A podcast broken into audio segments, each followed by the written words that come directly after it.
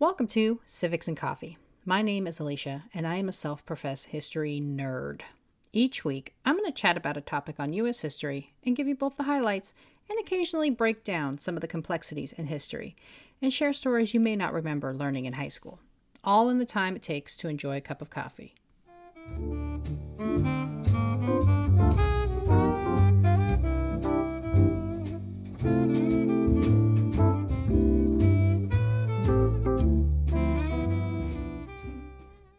Hey everyone, welcome back.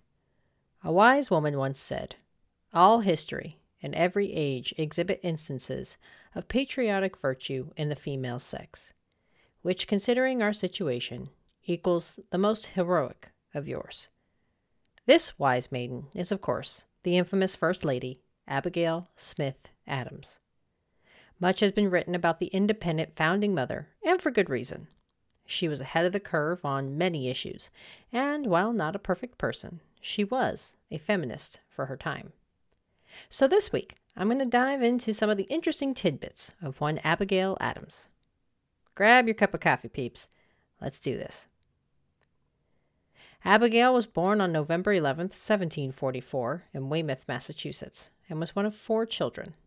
Her mother, Elizabeth, was a member of the politically important Quincy family, and her father was a liberal preacher who focused more on morality than original sin.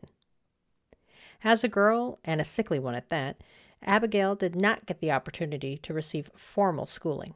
This lack of education made her self-conscious throughout her life and helps demonstrate why she was so forceful in her later years in her advocacy of female education. Her father was supportive of his daughter's learning, offering the family library as a place to begin their studies. In her youth, Abigail's mother taught the basics of arithmetic and writing.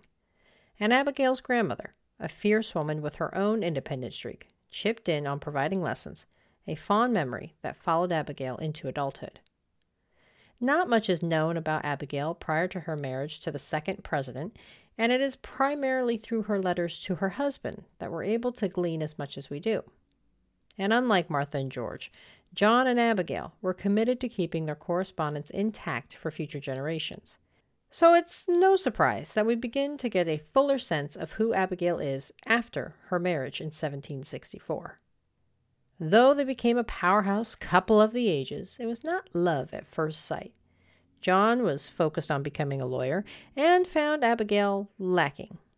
Just a few short years later, however, the tides had turned and they were married in her parents' home in Weymouth.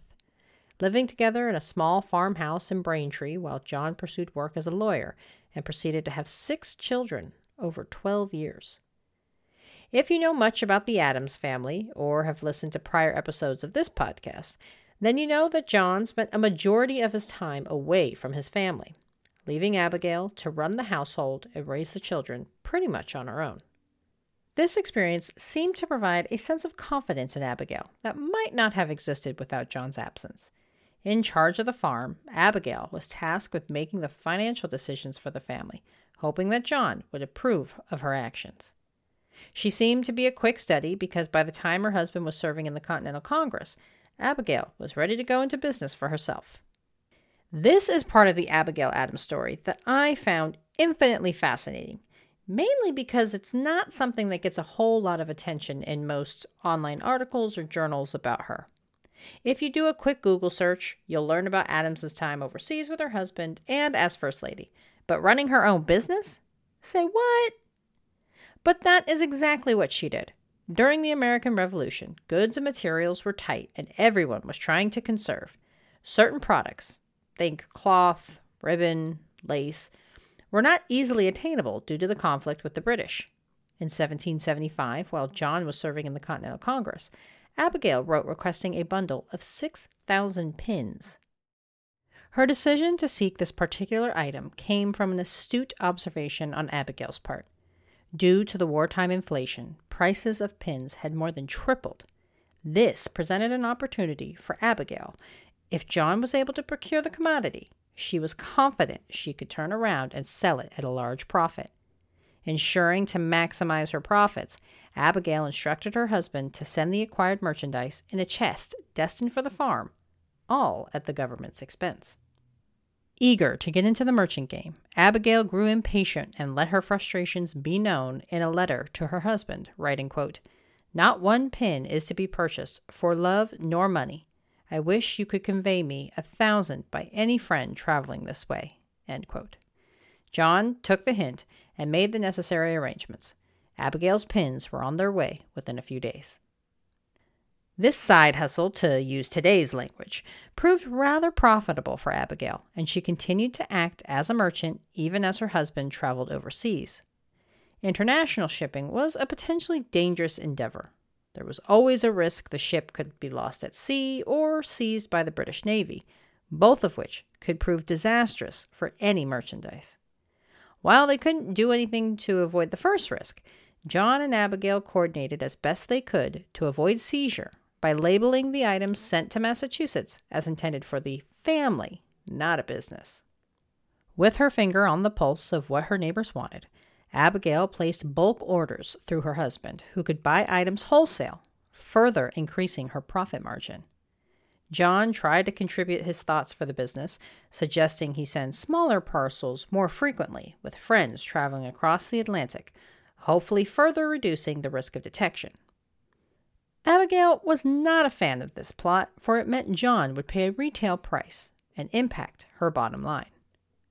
She kept this opinion to herself and let John figure it out, and eventually he realized his idea was not the best, and uninterested in business and struggling to act as the buyer, John suggested Abigail just deal with European suppliers directly. Abigail's time as a merchant was successful. Not only did she not lose money, but she was able to earn enough to pay the escalating Massachusetts taxes to fund the war and reinvest into other opportunities, such as land and bonds. Her husband came to appreciate her knack for finances so much that when she ended up stuck with some worthless paper notes, he chastised her for being imprudent. This setback proved to be minor, since Abigail still had enough cash on hand to attempt another investment, putting out loans. In the fall of 1781, Massachusetts went back to the hard money standard. This meant that debtors had to repay their creditors with the same gold or silver coins they received, not some random and worthless paper note. This made lending money and collecting interest on the payment a sound investment.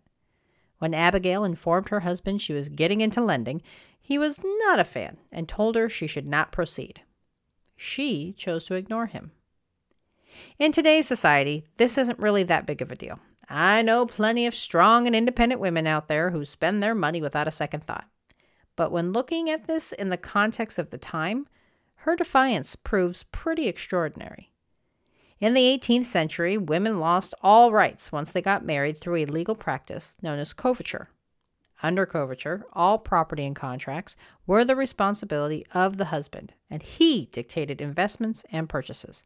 So for Abigail to get her husband's letter telling her to not lend money out and to do it anyways shows just how tenacious she was and how much confidence she had gained while running her own business during the Revolution. Going even further than simply ignoring John's wishes, Abigail started to push back, disagreeing with his investment strategies, which consisted primarily of buying land. In Abigail's opinion, buying bonds was a much better investment. During one of their many extended absences, a farm came up for sale that piqued John's interest. Abigail tried to entice her husband to come home by promising to give him the cash he needed to purchase the property. Now, technically, under the laws of the time, Abigail had absolutely no authority to make such an offer, since any profits or savings she had belonged to her husband. But that didn't seem to matter to Abigail.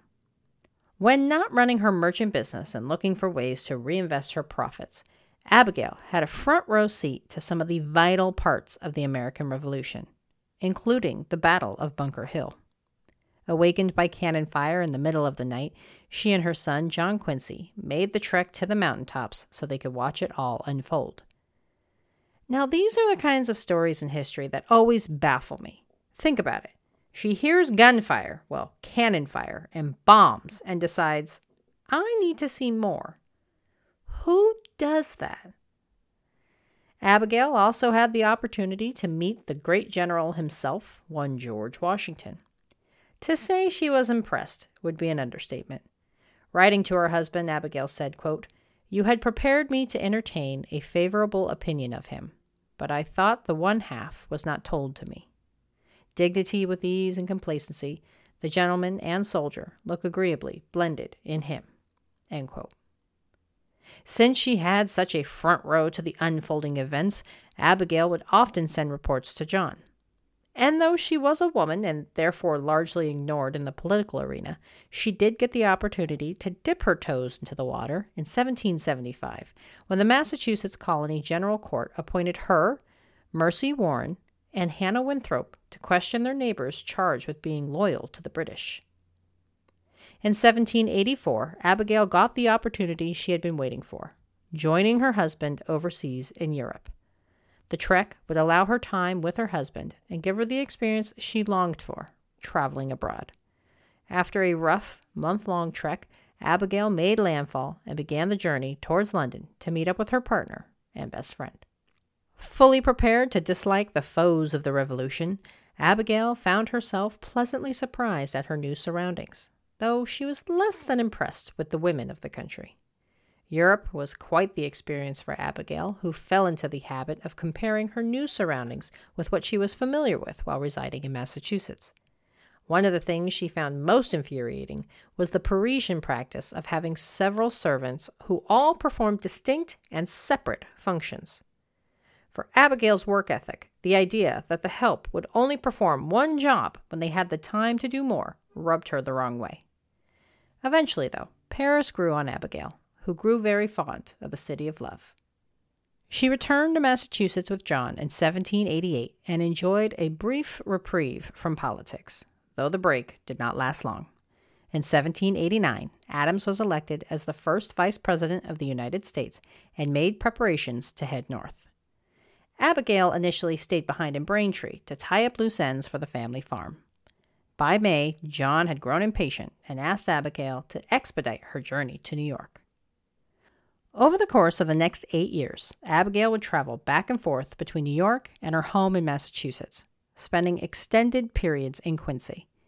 She wasn't overly fond of New York, finding their preachers lacking, and experienced consistent bouts of arthritis and other ailments that made traveling difficult.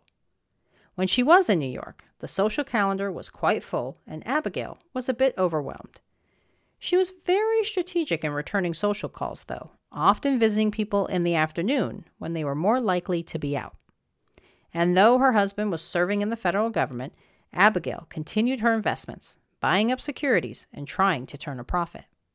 She remained steadfast in her support of women's education as she aged. In 1794, when the vice president informed his wife of his plans to attend a commencement ceremony for an all-girls school, Abigail could hardly contain her excitement. She wrote her husband to seek all of the details of the event and what he thought about the ceremony overall. Throughout her life, she pushed her husband on the importance of female education, writing at one time, quote, "You need not to be told how much female education is neglected, nor how fashionable it has been to ridicule female learning." End quote.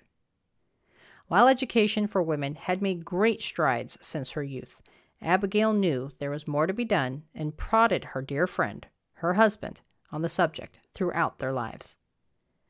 Finally, in 1797, John Adams became president.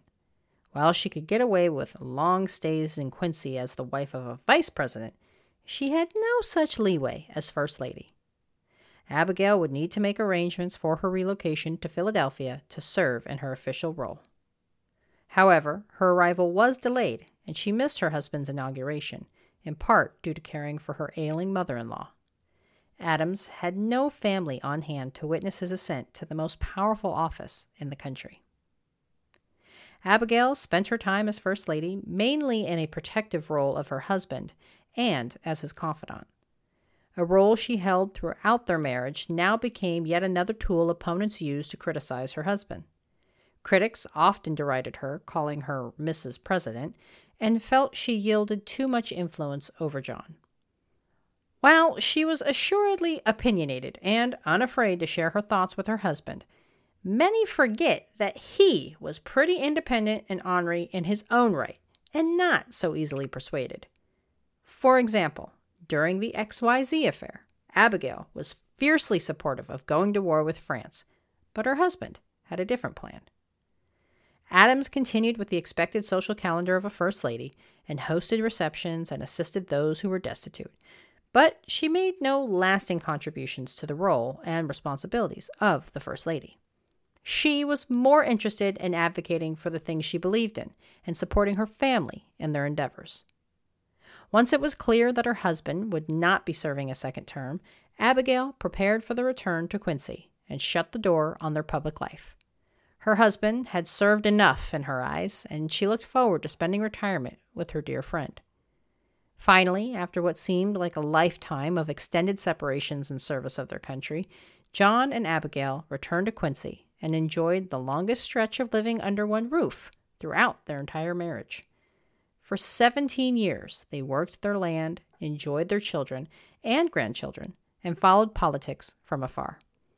She did not lose her forcefulness in her old age, requesting sternly her children uproot their lives and move closer to their parents. Abigail got her way, at least temporarily, and enjoyed being with her family for a few years. In 1818, Abigail contracted typhoid fever and deteriorated rapidly, passing away on October 28th. Her final words were, quote, "Do not grieve, my friend, my dearest friend. I am ready to go. And John, it will not be long." End quote. She was 73. John would survive another 8 years without his confidant, wife, and dearest friend, passing away on July 4th, 1826. Abigail Adams remains one of the most popular first ladies in American history, due to her perseverance, commitment to equality, and willingness to speak her mind.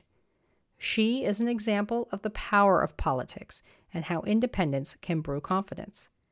And while she may not have made a contribution to the role of First Lady, she never shied away from her opinions and made sure that her husband, and history, remembered the ladies. If you've been enjoying the podcast, please consider a rate and review on either Apple Podcasts or Podchaser. Your support helps get the word out to fellow podcast lovers, and of course, it always gives me a smile. If you want to learn more about the source material, how to support the pod, or just say, hey girl, hey, you can visit the website at www.civicsandcoffee.com. Thanks, everyone. Thanks for tuning in, and I hope you enjoyed this episode of Civics and Coffee. If you want to hear more small snippets from American history, be sure to subscribe wherever you get your podcasts. Thanks for joining me, and I look forward to our next cup of coffee together.